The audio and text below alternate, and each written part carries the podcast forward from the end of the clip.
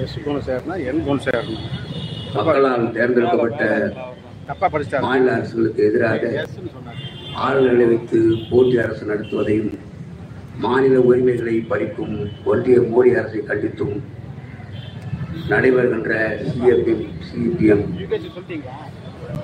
சார்பில் நடைபெறுகிற கண்டன ஆர்ப்பாட்ட கூட்டத்தில் தலைவர் அன்புக்குரிய சகோதரர் இரா வேலுமுருகன் அவர்களே இந்த நிகழ்ச்சியிலே பங்கேற்றிருக்கிற அருமக்குரிய அண்ணன்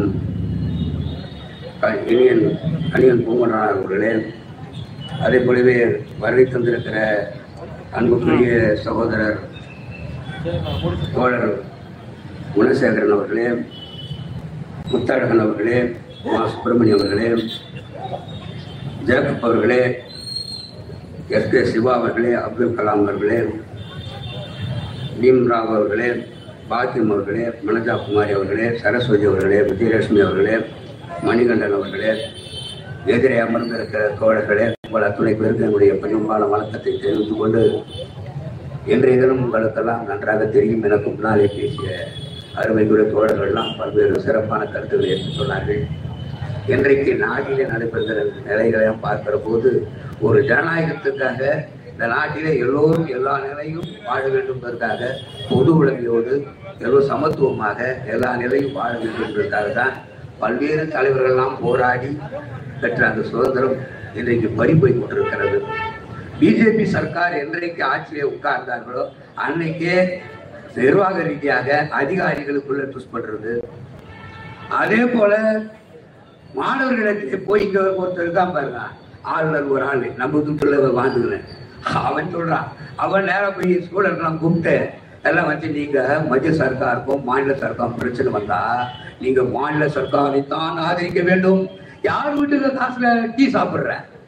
எங்க வீட்டு திட்ட? நாங்க தமிழா இருக்கிற நாங்கெல்லாம் கொடுக்குற பணத்துல நீ வாழ்ந்துருக்கிற. ஆனா நீ சொல்ற நீ யார் பத்தியும் கேட்காத மதியில இருக்கிற டெல்லியில இருக்கிறான். இல்லை நான் ஒரே ஒரு வார்த்தை கேட்கறேன். முன்னால பேசுறாங்க கோழம் போட்டாங்களே. இன்னைக்கு ஜிஎஸ்டி சொல்றோம்ல ஜிஎஸ்டினா என்ன? சொல்லு. முன்னால காமராஜர் இருந்தாரு பக்தவசலம் இருந்தாரு எம்ஜிஆர் இருந்தாரு கலைஞர் இருந்தாரு அண்ணா இருந்தாரு ஜெயலலிதா இருந்தாங்க எல்லாமே இருந்தாங்க. அவங்க எல்லாம் இந்த நாட்டுல இருக்கிற ஒவ்வொரு மக்களிடத்திலையும் நேரடியாக வசூல் செய்தாங்க.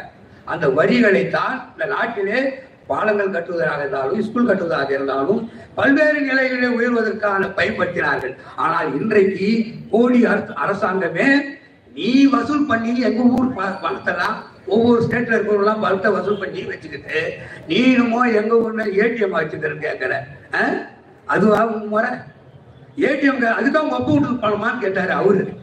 ஏய் நீ கேள்வி கேட்கறபடி வித்தியா? அது தாக்கம் தானே எதிர்ப்பு வருது? இது புரிஞ்சுக்காம என்ன சொல்லி உங்க அப்பான்னு சொல்லலாமா? உனக்கு மரியாதை தெரியுமா? அப்படின்னு கேட்டா நாங்க தான் நாட்டுக்கே சொல்லி ஒரு மரியாதைனா என்னன்னு வந்தாரை வாழ தமிழ்நாடு இது. அப்படிப்பட்ட நாட்டில் நீ வந்து எங்களுக்கு பிச்சை போடுற நிலையில் வர சொன்னால் எங்களால் ஏற்றுக்க முடியுமா? நாங்கள் பல பேரை பார்த்துருக்குறோம். ஐயா தயவு செய்து நீங்கள் எல்லாம் புரிஞ்சுக்க வேண்டியது ஒன்றே ஒன்றா இந்த சர்க்கார் மத்தியில் இருக்கிற சர்க்கார் இருக்கிற வழி இதே நிலைதான். எனக்கு முன்னாடி பேசிய தோழர்கள்லாம் நல்லா சொன்னாங்க. இந்த நிலை மாற வேண்டும் என்று சொன்னால் வருகிற பாராளுமன்ற தேர்தலே நாமெல்லாம் சிந்தாமல் சிதறாமல் ஒற்றுமையாக இருந்து செயல்படுவதன் மூலமாக திராவிட முன்னேற்ற கழகத்தில் சார்ந்த கூட்டணி வெற்றி பெற வெற்றி பெற செய்ய வேண்டும். அதன் மூலமாகத்தான் மத்தியிலே இருக்கிற ஒரு வித்தியாசமான ஜனநாயக படுகொலை செய்து கொண்டிருக்கிற ஒரு பாஜக அரசை வீழ்த்துவதற்கான ஒரு தருணம் உருவாகும் என்பதை நேரத்தை சுட்டிக்காட்டி விடைபெறுகிறேன். நன்றி வணக்கம்.